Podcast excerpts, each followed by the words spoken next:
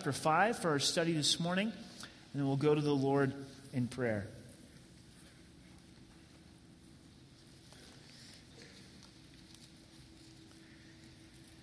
First Peter 5, verse 1. Let's pray together. Father, thank you for your goodness. Thank you for the fact that you love us and you extend grace and forgiveness and transformation in our lives. Thank you for what you did Wednesday night, and we pray for those that responded to the gospel, made decisions to follow you. Would you encourage them and bless them? Lord, we think of these kids that will receive these boxes in the weeks and months to come. Lord, as they receive the gift, may their hearts be open to the gospel. May the power of the gospel touch their hearts. We pray for the hands and the feet that will deliver the boxes, the missionaries, the churches. Lord, we just ask that you would do great things. As we read your word this morning, Father, would you speak to us? Holy Spirit, we know that you're here with us, and so we invite you, Holy Spirit, to have your way. In Jesus' name, amen. So, three guys headed out for a hunting trip. It was a pastor, a doctor, and a lawyer, okay?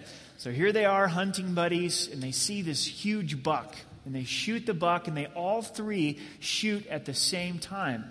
But when they get up to the buck, they find that only one of them was successful. One of them hit the, this, this buck. So, of course, there's this argument well, who shot the winning shot? Who, who was the one that had good aim? So they're going back and forth and going back and forth, and the argument gets pretty lively. I mean, you can imagine a doctor, a lawyer, a pastor. So here comes the authorities, you know, the game warden to sort this out and try to figure out who's going to take home the meat. He looks at the dead deer, at the corpse, and is examining. And very quickly he says, Oh, it was the pastor. The pastor, the one who shot the, the kill shot. And they're like, How do you know? How do you know that? And he says, Well, it's very easy. The bullet went in one ear and out the other. Some of you don't know why that's funny, and you're going to be thinking about it the rest of the day. Also, this young boy, he was talking with his pastor in the foyer after the service, and he says, You know what? Um, I'm going to give you some money when I get older. And the pastor's like, Okay, thanks, but can I ask you why? And he's like, Yeah, because my dad says you're one of the poorest preachers we've ever had, you know. oh, that was a groaner. That was like, oh, that hurt this morning. Well, you may have guessed it by this point, but we're going to talk about pastors and elders inside of the church of God uh, this morning. I've titled this message, Let's Talk, because Peter, as he ends this epistle, he really takes the posture of saying, hey, let's, let's sit down and let's talk. Maybe you've had a few of those conversations uh, in your life where someone has challenged you and they said, hey, let's sit down and let's talk. And first, it's to the elders and the pastors. So if you're taking notes, the first four verses is an exhortation to elders. And then from verse 5 through verse 9, we see an exhortation that's given to all, to all believers. And then in verse 10 and 11, it's the actions of God. And I love the balance of God's word because after God exhorts us, he also shows us his grace that's poured into our lives. So verse 10 and 11 is the actions of God. And then the epistle ends with a farewell from Peter from verse 12 to verse 14. So verse 1 the elders who are among you, I exhort. So, this was written to churches in Asia Minor and Turkey that were going through persecution. And he says, To this group of elders, I want to exhort you. I want to call you to my side, and I want to remind you of these things. And for all elders and pastors that serve in church leadership, these things are good reminders, and we can lose track of what are the priorities of God, what's important to God, and how his people should be led. And these things bring us back to what is important and cause us to not lose focus. You may be wondering, how is this connected with the rest of 1 Peter? Some, as they write commentaries on 1 Peter, have a hard time connecting chapter 5 with the rest of the book. It almost seems to be a change of thought. But you remember at the end of chapter 4, last week, we read that judgment starts where? It starts in the house of God. So if judgment's going to start in the house of God, then who's first up in that judgment? Of course, it would be the elders. Of course, it would be the, the pastors. If we're going to get frustrated, you know, it's not to be with an unbelieving world. It's to allow God to work and cleanse his house. He wants to do a work amongst spiritual leaders. So the leaders are being exhorted, and Peter says, I, who am a fellow elder and a witness of the sufferings of Christ, and also a partaker of the glory that will be revealed. I love how Peter introduces himself. He says, I'm a fellow elder. He doesn't say, uh, well, Pope Peter, you know, he's writing you and saying, uh, here, you better get your act straight. He doesn't say, here's my resume. You know, here's all the things that I've done for God my first sermon, 3,000 people got saved in the book of Acts. Uh, listen up, guys. You know, and sometimes that's the tone of Christian leaders, right? You read the back of their book and they introduce themselves, and it's of all the great things that God has allowed them to do. And Peter doesn't do that. He's just like, hey, I'm a fellow elder. So I'm with you on this Guys, I'm not above you. I'm not beneath you. We're laboring together to serve in God's kingdom. Then he also describes his own relationship with the Lord, where he says, I've witnessed the sufferings of Christ. And you remember, Peter wasn't in a good state when Jesus died on the cross for his sins. Peter had denied the Lord, said that he never knew the Lord. How much did the sufferings of Christ mean to Peter in his grace and his forgiveness? And he's saying, I witnessed his suffering, and I also have this hope of partaking in his glory. Peter has a greater reference to God's glory because of the Mount of Transfiguration. Peter, James, and John were called up with Christ to the mountain. Jesus' glory was seen and revealed. And Peter says, I'm looking forward to this glory and being able to partake in it. Every pastor and elder is only as good as their relationship with the Lord, is only as good as they're experiencing the sufferings of Jesus Christ, as they look forward to the glory of God.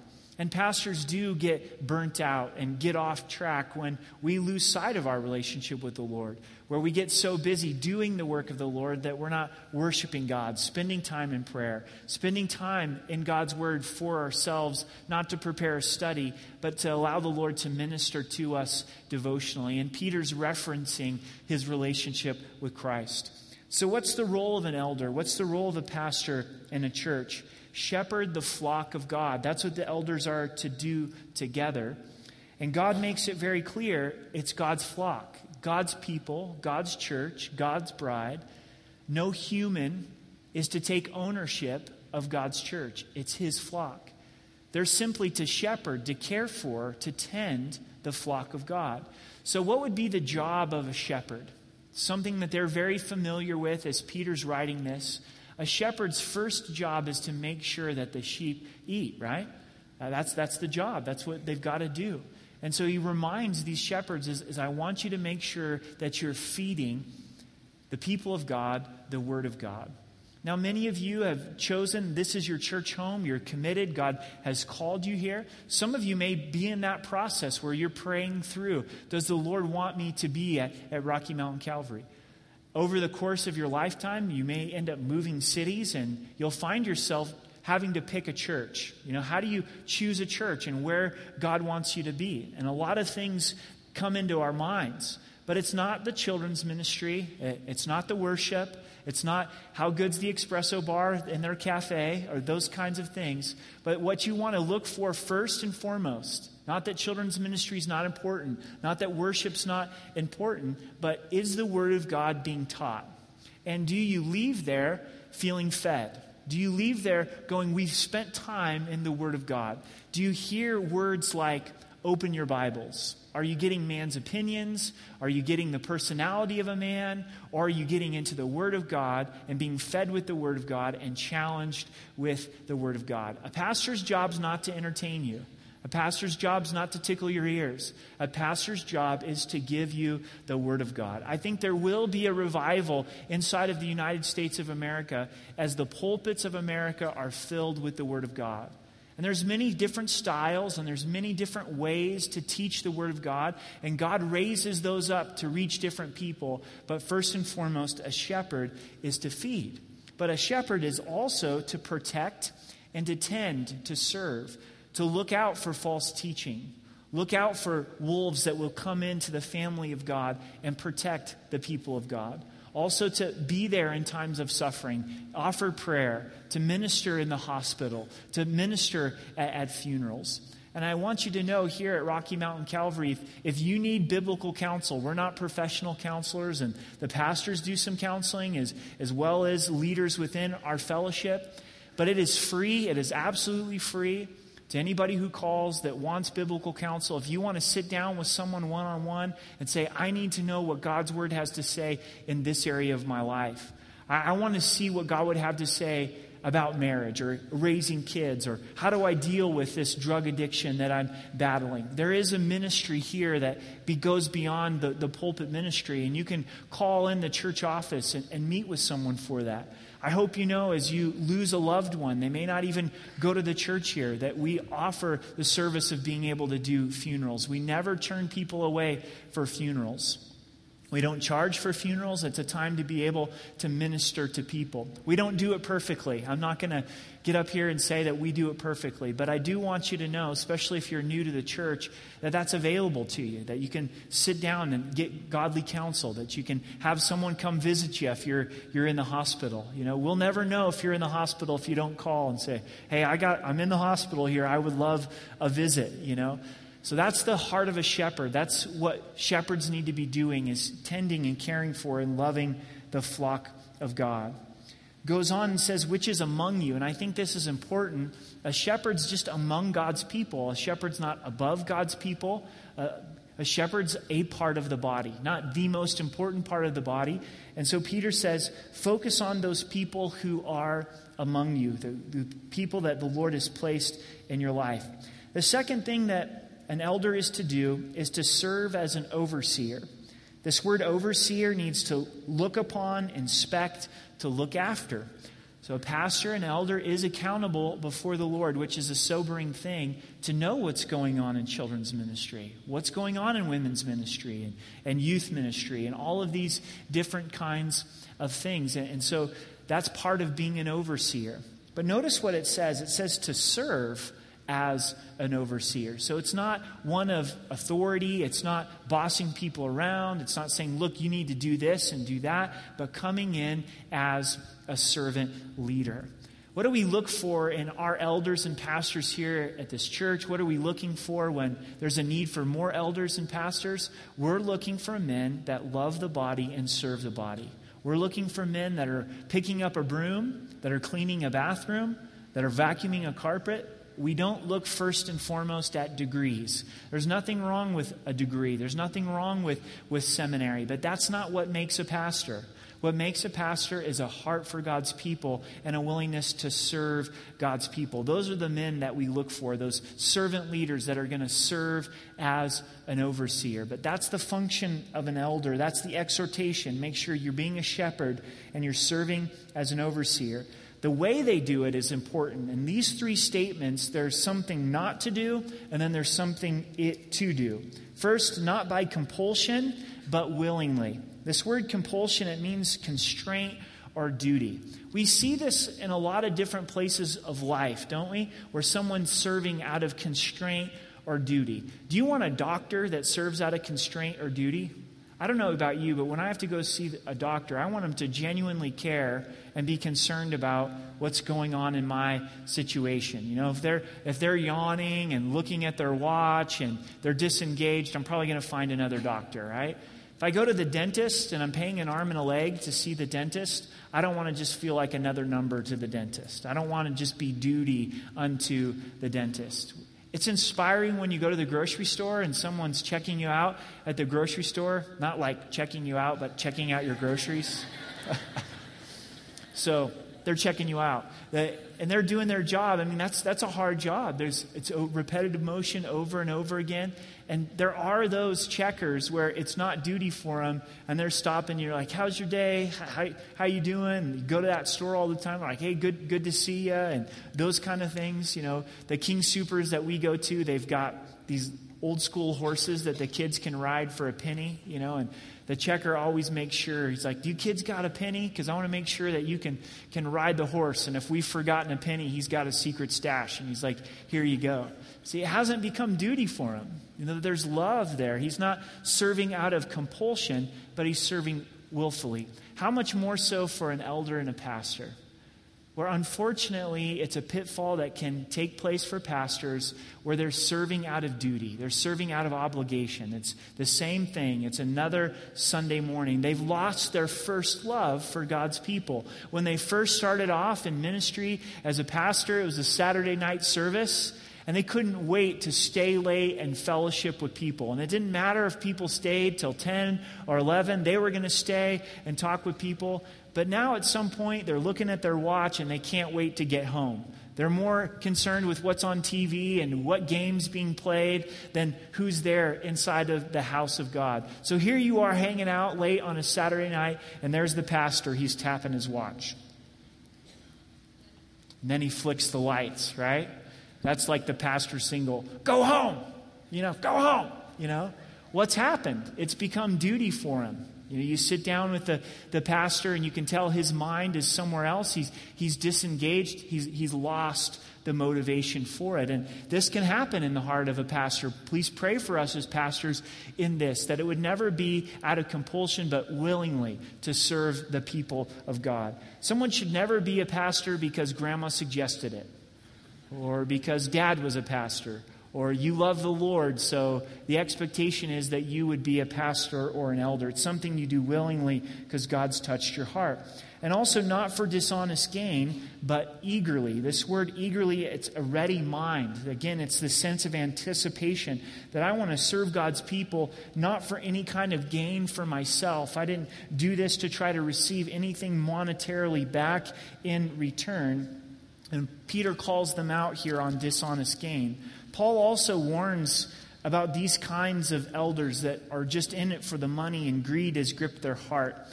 And this is in 1 Timothy 6 and verse 3. It says, Useless wranglings of men of corrupt minds and destitute of the truth, who suppose that godliness is a means of gain. From such, withdraw yourself. So they've fallen into this lie that, well, there's something in it for me with godliness. And godliness is a way to get something for myself.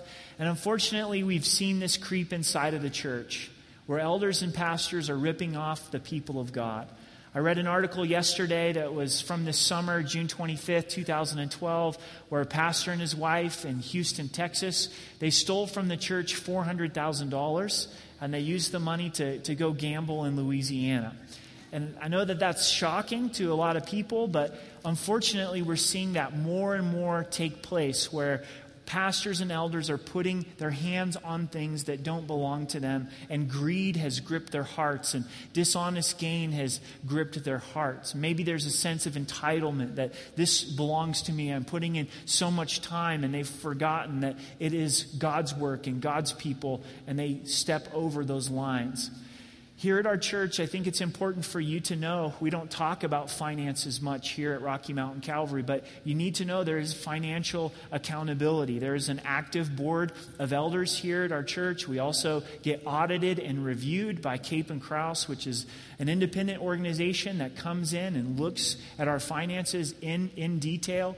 If you're give to this church and you have questions, man, please set a, an appointment with Michelle. She oversees the accounting and she'll answer any questions that, that you may have. And you should never be a part of a church that doesn't have an open door when it comes to the finances. There should be transparency uh, when it comes to the, the, the finances. And I think in the climate that we live in, it's wise to make sure that there is is accountability when it comes to uh, the finances. And so, dishonest gain is a pitfall that comes in and can lead the heart of a pastor astray. And the other is an abuse of authority in verse 3 not as being lords over those entrusted to you, but being examples to the flocks. So, God doesn't want little Napoleon dynamites walking around the church, right? Where the pastor's the general and you're going to listen to him because he's the pastor and he's bossing people around. Jesus didn't lead in this way. Jesus is the ultimate authority, and he called things as they were and made tough stances, but he was a servant leader. With only hours left to live, what do we find Jesus doing? Washing the feet of the disciples, the position of a servant. Remember, we have foot washing services sometimes, churches do, and they're nothing like what it would have been for Jesus. Why? Because we wear shoes and we have clean streets. Even if we went barefoot around Colorado Springs, it'd be much better than walking around in sandals in Jerusalem. If you go to a third world country, the streets are filled with dirt and sewage. These guys were walking around in those kind of conditions. It was a necessity to have your feet washed. And Jesus esteemed them better than himself. He washed their feet with only hours to live. And he says, I've done this as an example for you to be able to follow. If you know this, you'll be blessed if you do this. And this is what the Lord's intending for pastors and elders that they would be servants, that they would lay down their lives for others and set that example. The example speaks louder than anything else, right? The truth is, if you come here over a period of years, like let's say you even came here 15 years and went home to be with the Lord here, you're not going to remember the messages that I give. There may be one or two that, that sticks out, but you're going to remember who I am as a person, you know? And, and we have to remember that as pastors and elders. It's the example that speaks more than anything else. And it's challenging and it's convicting. The abuse of authority, you've probably heard this quote power tends to corrupt, and absolute power corrupts absolutely. And unfortunately, that can take place inside of the church of God.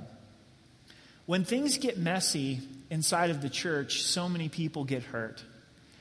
To illustrate this, yesterday I was making some fruit smoothies. You guys make fruit smoothies? I, I like to get creative with fruit smoothies. So I'll get some frozen berries out of the freezer and just all different kinds cherries, strawberries, blackberries, raspberries, just put them all in there.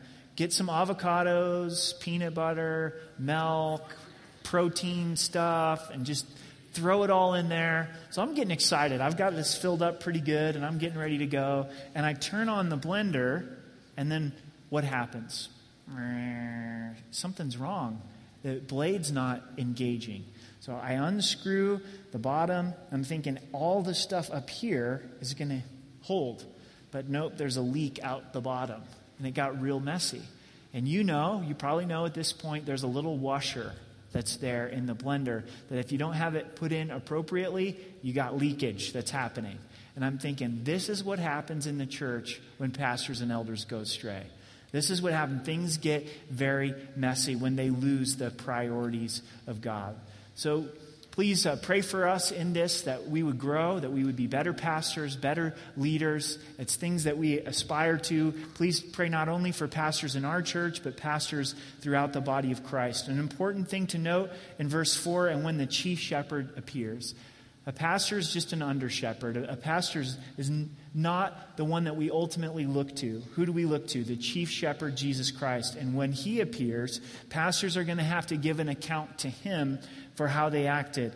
And then there is a reward. You will receive the crown of glory that does not fade away. So, for that pastor or elder that serves faithfully, there's a crown that the Lord gives and says, Hey, thank you for serving and caring for my church. So, that's the exhortation to elders, and now an exhortation to all in verse 5. Likewise, you younger people, submit yourself to elders. Young people, high school students, in your 20s, part of your life, part of your makeup and your DNA is you should say, you know what? I am going to listen to those who are older than me that walk with Jesus. I'm going to learn from them and at times even submit to them, come underneath their leadership. The word submit means to yield yourself, to arrange yourself under. Oftentimes, I'm telling Amber, my wife, and looking back to when we got married, we had no idea how young we were. We got married when she was 20, and I was 23, you know? We had no clue how young we were. And I look back and I go, wow, we were so incredibly young when, when we got married. And there is something that's good about the innocence, like when we're in our early 20s, where we're ignorant, and so we'll try things. And, and so we go out and we, we try a lot of things, and that's good. But also, there needs to be this realm when we say, I'm going to listen to somebody who's older. I think we've lost that a lot. We've lost respect for those that are older than us. And for most of us, no matter where we are in our journey, we do have elders. You know, we, we have people that are older than us, that have walked with Jesus longer than us. And sometimes they're going to call us on things. And they're going to say, hey, look, what you're thinking and what you're doing, hey, you need to run this through Scripture. Or this really doesn't make sense. It's not a scriptural issue, but it's a common sense issue. And you're going to save yourself a lot of hurt if you do it this way. And they may even share some personal experience. Maybe you are in your early 20s and you've got someone older and they're coming to you and they're saying, You probably don't want to go into that much debt. You know, you don't want to use a credit card in that way. You're going to save yourself a lot of hurt if you listen to that. So put yourself in that place, and that's an exhortation from God to submit yourself to, other, to elders. Goes on to say, Yes, all of you be submissive to one another. One of the verses that we seem to be mindful of is this, right? That wives would submit to husbands. And all the husbands are like, Yeah, that's right. I'm mindful of that one, you know. I'm praying for my wife in that area, that she'll acknowledge my, my leadership. And that's true. There is, we've talked about it in this study of First Peter, there is this order that God has set up inside of the family. But it doesn't mean that husbands, we never listen to our wives, or that we don't live a life of submission. And in this section, there's B statements, the things that we're to do. And the first one is to be submissive to one another. So we're going to have spouses, roommates, friends, brothers and sisters in Christ that are going to come to us and share with us God's word and share with us godly wisdom. And we're going to be blessed in those moments if we submit ourselves to them, if we come underneath what they're saying. How many times in your life, full on, have you said, I am wrong? it's usually like, oh, I kind of misjudged that one. you know? It's a lot gentler way to, to put the fact of, hey, I'm wrong. I mean, think about it. When somebody comes to you that you know loves you and they say, Hey, would you think about this? What's our normal response? Defensive. Yeah, right. You know, you're the one who's wrong. Don't, don't bring it to me. And so, this is wise for all of us to be submissive to one another, to yield to one another. It goes a long way. It leads to the second exhortation it's to be clothed in humility. It says, and be clothed with humility. Put it on. Clothe yourself with humility. Another B statement. This word clothed would take us to a slave who would have to wear a particular garment that would identify them as a slave. And this is tied to practical acts of service. Jesus expressed humility in the way that he loved and served people. And what God is saying in His Word is be clothed with humility by doing the dishes, being clothed with humility by taking out the trash, be clothed with humility. You see a need, go, go and meet it. It's a way to express humility to others. It is something that we can put on. So, how do we gain an attitude of humility? I think it comes from seeing God for who He is. When we sing the song as a church, Holy, Holy, Holy, and we're thinking about His holiness, the fact that He's never sinned, that He's perfect, that He's the creator of the universe, it puts us in our place, doesn't it? And when we think about our own sin, our own mistakes, our own shortcomings, we always want to live in forgiveness, not condemnation, but we don't want to forget our sin. If we lose sight of all that God has forgiven us, past and present, and He will forget, forgive us in the future, we're going to lack humility. So clothe yourself with humility, put it on, and then for motivation. Why, why, do I be humble? Look with me in the scripture and see what it says. It says, God resists the proud, but he gives grace to the humble. God takes an opposite position to the proud person. Read the scriptures with this lens and note all of the proud people that God humbled. Do we want our name to be included with those lists of men and women who are proud that God humbled? He resists the proud. If there's one person that we don't want opposing us, it's God. God will begin to wrestle with our pride through the Holy Spirit. The Holy Spirit begins to knock on the door of our heart. Why are you thinking that way? Why are you acting that way? Why are you putting yourself above that person? That's the still small voice of the Holy Spirit saying, Please repent of pride, wrestling with my heart. If we don't acknowledge that, then God will humble us, He'll bring us low. But the other is true that God gives grace to the humble. Grace is unearned, undeserved, unmerited favor. I don't know about you, but I desire all the grace that God wants to give. He's the God of grace. He's ready to give things that we don't deserve if we'll humble ourselves, if we'll be submissive to one another, if we serve one another, if we approach God not with this attitude that I deserve something from God, but acknowledging our sin, pouring out our heart to Him, then God brings grace. God can't bless a heart that's going to take credit for what God has done. then we're touching God's glory. It's that attitude of, well, yeah, I do read the Bible quite a bit. Well, well, yeah, I do. I pray a lot. Well, you should hear me street witness. yeah. Right? That's not the heart that God blesses. The heart that God blesses is aware of their sin when people come and say, Oh, you must be doing something right. No, if you actually knew me, you'd understand how much I do wrong. And these blessings in my life are because God is gracious, that He gives unearned, undeserved, unmerited favor. We're exhorted then to humble ourselves before God's mighty hand.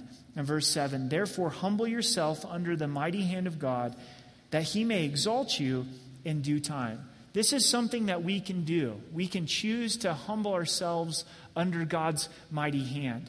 How we do it, I think, is revealed in the text by submitting to one another. That shows humility. By doing acts of service to one another that nobody else wants to do. By praying, being in an attitude of prayer. And we see this in the next verse. My prayer life really indicates where my pride is. If I'm not praying, I'm communicating to God, I've got this under control. If I'm not giving God my burdens, the things that I'm wrestling with, what am I telling God? Oh, I've got this one. I've got the resources, I've got the wisdom, I've got the strength, I can handle it. But when I'm giving those burdens over to the Lord, that's humility. That's saying, Lord, I can't do this. I'm giving this to you. I need your help. Would you please carry this for me? That's a hard thing to do, isn't it? We like to be self sufficient. We like to think that I'm going to go for it. I'm just, this is the 11 o'clock service. We like to think we got our poop in a group. you know what I mean? We got, you have to forgive me. I was a youth pastor for a long time, but I can hear the emails coming already. But we like to think we got it all together. We don't want to express to God, I need help as a dad. I need help as a husband. I need help as a spouse. I need help at work. I need help with the Christian life. When was the last time that we really got on our knees before God and expressed our inadequacy before the Lord? Crying out to Him for His grace and His mercy. Prayer is a way to humble ourselves under His mighty hand. And we see that expressed in verse 7 casting all your care upon Him, for He cares for you. Does yours say all? Mine says all. Not 70%, not 80%. Casting all your care upon Him. All of it. We tend to like to rate burdens and trials. So this is about a two on the scale, and this is a 10 on the scale. God wants all of it. If it's a two, give it over to God. Don't fall into thinking, I can take care of this. Remember when Joshua went into the promised land with Jericho? They're like, okay, God, what do you want us to do? We can't handle this. Give us your battle plan. God did a great victory. Unorthodox, march around the walls. When they go into Ai, Joshua's like, I got this one. This is a two. This is a small city. So here's, here's some soldiers. Well, the rest of us will stay back. And they got their can kicked. They got it handed to them, and men died. Why? Because he didn't cast that care upon the Lord. He didn't give it to the Lord. Maybe it's something that you can handle in and of your own strength. That's probably more dangerous. The Ais can be more dangerous. Give it over to the Lord. But not only the twos, but also the tens, the really difficult things, hand it over to God. Put it over into to His hands. One of the things that I've noticed about my own faith is there's limits to my faith. If I see a solution, then I tend to trust God. But if I'm having to walk by faith and I don't see a solution, it's hard for me to leave it in the hands of God, which is wrong. It's like Jairus. When his 12 year old daughter was sick, he comes to Jesus and he says, Come to my house and pray for my daughter. He believed that God could heal his daughter as long as his daughter was still living. But his daughter died before Jesus got to the house. And at that point, what does Jairus do? He's like, Never mind. You don't need to come to my house because there was a limit to his faith. He didn't believe that God could raise his daughter from the dead. But there's no scale for God, right? It's not like God puts it on a 10 and then God puts it on a 2. There's nothing that's difficult for God, there's nothing that's impossible for God. Here's the difficulty if you're carrying something today, is to put it into God's hands and leave it there, right? Because we're good at putting it into God's hands, and then we got a backpack and we put it back into our backpack and carry it home with us. And Monday morning comes and we're carrying it. Hand it over to the Lord. I love what's emphasized here in this verse is it says, put it into God's hands because he cares for you. God's ability is not even what's emphasized here. It's that God is crazy, mad, in love with you. He cares for you. He's created you. He knows everything about you. He sent his son to die for your sins and rise again, expressing his love, proving his love. So let those hands that died for you also carry you in the midst of a burden and a trial. But just like humbling ourselves under his mighty hand, we have to give it over to him. And God will wait until we give it to him. He'll, he'll say, okay, how you doing, Eric, with carrying that? You tired yet? You wore out yet? You ready to give it to me yet? Cast your cares upon him, for he cares for you. The next B statement be sober, be vigilant. Sober is self controlled, vigilant is alert. Be self controlled, be alert, because your adversary, the devil, walks around like a roaring lion seeking whom he may devour.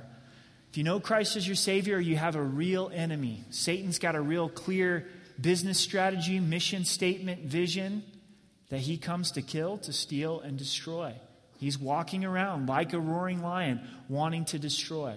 So we have to be vigilant. We have to be sober. We have to be self controlled. We've got to be alert. We can't be asleep spiritually. What if you were headed into combat? And some of you I know live that. You serve in our military, you get deployed. If you were going into combat, you'd have to be self controlled. You'd have to be alert. If you weren't self controlled and you weren't alert, it would cost lives. Other people's lives, your own life. Spiritually, it's the same way. We've got to be self controlled. We've got to be alert. We've got to understand that there's casualties that come when we're not engaged spiritually. Men, be praying for your wives, be praying for your kids. Wives, be praying for your husband, be praying for your church and other churches. We're in a real battle, there is an adversary.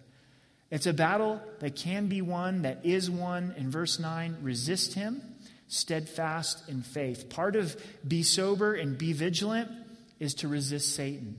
How do we resist Satan? By being steadfast in faith, standing strong in faith. Specifically, faith in God's word. How did Jesus resist Satan in the wilderness? He quoted the word of God. And thankfully, he didn't quote large sections. He didn't quote Psalms 119, which is ginormous, it's long. He quoted small sections of Scripture, 10, 15 words. Man shall not live by bread alone. He gives us an example, and when we're in a spiritual battle, have God's word in your heart. Quote God's word out loud. Stand in faith in God's word. Stand in prayer. The promise is if we continue to stand in faith, stand in prayer, stand in the word of God, Satan has to flee.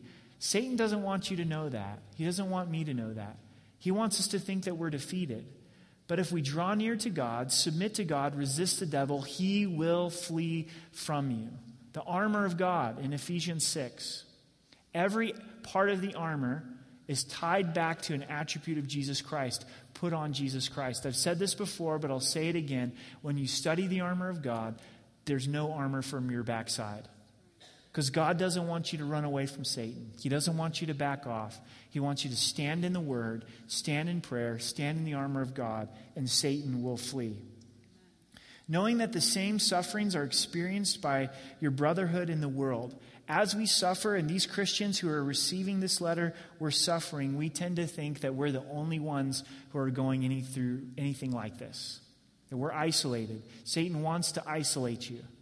But remember that this is common, that all Christians are going through these challenges and these struggles. So we've seen the exhortation to all, and now we see the actions of God, where God takes action in our lives. In verse 10, I love this. May the God of all grace, this is who he is, grace upon grace, he never comes to an end of grace, who called us to his eternal glory by Jesus Christ after you've suffered a little while, may seem like a long time, but we're only suffering a little while in this life. This is God's actions. These are verbs that He takes in our lives to perfect, to establish, to strengthen, and to settle you. Church, Rocky Mountain Calvary, believers in Jesus Christ, you will be made perfect by Jesus Christ. Isn't that good news? Philippians 1 6 says, He who began a good work in you will be faithful to complete it. You didn't start the work in you, God started the work in you, and He's good at finishing projects. Do you ever start projects that you don't finish? I think we all have some of those, right? Some of you are actually really good project starters, but you're terrible project finishers, right? But God is good at starting projects and He's good at completing projects. You will be perfected. He's committed to His work of character in your life here on earth and in heaven. Also, He's going to establish. He's going to establish, He's going to strengthen through His grace to empower us for the Christian life. He's going to settle you. To Him be the glory and the dominion forever and ever. He takes action in our lives for his work. Please don't leave God's grace when you get saved. God's grace saves us, but also God's grace transforms us. We're asked to take steps of faith, of obedience. We're okay, God, I read this in your word. I want to line up my life with your word. And as we do that, then God gives us the grace to live a supernatural Christian life. There's no way we can live out this life that God's calling us to apart from God's grace. Don't even try it apart from His grace and walking with Him. It's God's actions in our lives. So here's the farewell in verse 12. By Silvanus, our faithful brother, as I consider him, I've written to you briefly, exhorting and testifying that this is the true grace of which, the true grace of God in which you stand. There it is. It's through the grace of God in which we stand. See who is in Babylon, elect together with you, greets you, and so does Mark, my son. Believers in Babylon are greeting this church and these churches in Asia Minor, as well as Mark. And this is John Mark from the book of Acts, who did leave the missionary journey with Paul and Barnabas. It's not the final of John Mark's life. He continued on, and he becomes a son to Peter. Not a biological son, but a son in the faith. Greet one another with a kiss of love. Make sure you're hospitable to each other, greeting each other with love. In the Middle East, this is still very common to kiss one another on the cheek. Praise the Lord, we're not in the Middle East, so don't even try to kiss me after church on the cheek. and I'm not going to be kissing you on the cheek, right? But what do we do? We greet each other with a holy hug, with a holy handshake.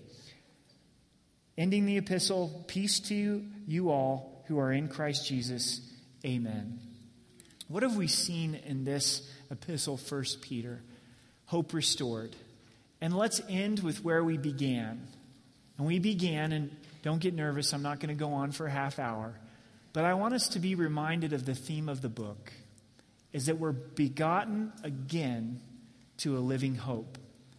Christ is alive, so our hope is alive. What is hope? It's not a wish or a whim, but it's confident expectation of coming good. It's a certain future that God is good and that He does good. Because Christ is alive, I know that I have eternal life. That's a certain future. I know that in this life, God has a plan and is working things together for good. The believers that received this epistle were being tested with that truth as their lives were being rocked by persecution. Do they still have hope in the midst of the persecution? I believe that God's word has been timely for us as a church fellowship as we've gone through difficulty this summer. Waldo Canyon fire coming into our community, testing that belief and hope. And for some, it's very personal. Is your life still affected by that fire? I have found that this summer has been extremely heartbreaking with the violence that's taken place on the Front Range. Things that I wouldn't think that I would see in my lifetime, we've lived through as a community. I think that we have to be some spiritually asleep if we haven't been heartbroken by the things that we've seen on the Front Range. It's challenged me with what in the world's going on with Colorado. What in the world's going on in the Front Range with the kind of violence that we've seen by the hands of young people? We're talking young men committing these horrific acts of violence. It tests us when it comes to hope. Do we still have hope when we see this kind of violence taking place in our community? We look at our culture and we see where our culture is going. And in the midst of an election season, however you voted, do you still have hope? Is your hope in Jesus Christ, not in your citizenship as the United States of America? I stand before you today, my hope not being in a country, but my hope being in Jesus Christ. And don't get me wrong, I love America. I love being a citizen of America. There is a political responsibility, but my hope doesn't lie there. My attitude when I wake up Monday morning is not based on my citizenship in the United States. My attitude when I wake up Monday morning is based on Christ is alive, and He's got a certain future. And I know for some of you it's more personal. It's not the fire in the community, it's not the violence in the community, it's not what's happening nationally. You've faced fiery trial the last two or three months. You're going through it, and every day is a battle for hope. And it's not just hearing a message one time or over the series of two or three months, but church, it's Jesus every day. It's Jesus every day. It's waking up going, Jesus, you're with me. And because you're with me and you love me, I'm laying hold to the fact that you're good and that you're doing good. And somehow, if you've come over the last two or three months and yet your hope hasn't been restored, that's not the attitude in which you're living because the trial is overwhelming. May the Lord meet you. May you take that step and that choice of faith of saying, even though this betrays my feelings, I'm choosing hope. For the people that received this letter, that watched their wife be killed for Christ, that watched their daughter be raped because they're a Christian, that stood there and were burned alive, do you think that they always had the feelings of hope? Or was it a choice of faith? Was it a saying, I know that Christ is alive? So God gives us a certain future and it's hope restored. But also, as we've studied First Peter, there's hope for a changed life. Really, what Peter's saying here is you can hope that your life's going to be different next Sunday. A month from now, if Christ hasn't returned, you can hope that your life is going to be different. Be holy as He's holy. Have a different attitude towards your boss. Treat your kids differently. Be clothed with humility. And what I get so excited about this is it isn't try harder, or do better. it's the same God that died for you and rose again lives in your hearts, and He can actually change your characteristics. He can actually make me a kinder, gentler man. He can actually make me more strong and courageous and giving and loving. Why? Because He's alive. And He has the power to be able to change a life. So let's stand and pray together that the Lord would do work in our hearts in this area of hope.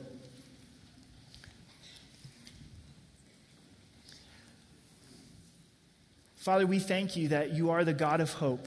And you, I pray that you would fill our hearts with hope as we believe and trust in you. I know for some this is really personal because of intense trial and difficulty. And Lord, even as a congregation, I think that we've battled with, with hope as it has been a very challenging season. As we see our community hurting in so many ways, we see our country hurting in so many ways. And Jesus, right now, would you just speak to our hearts that you're alive, that you do have a plan, that you are moving.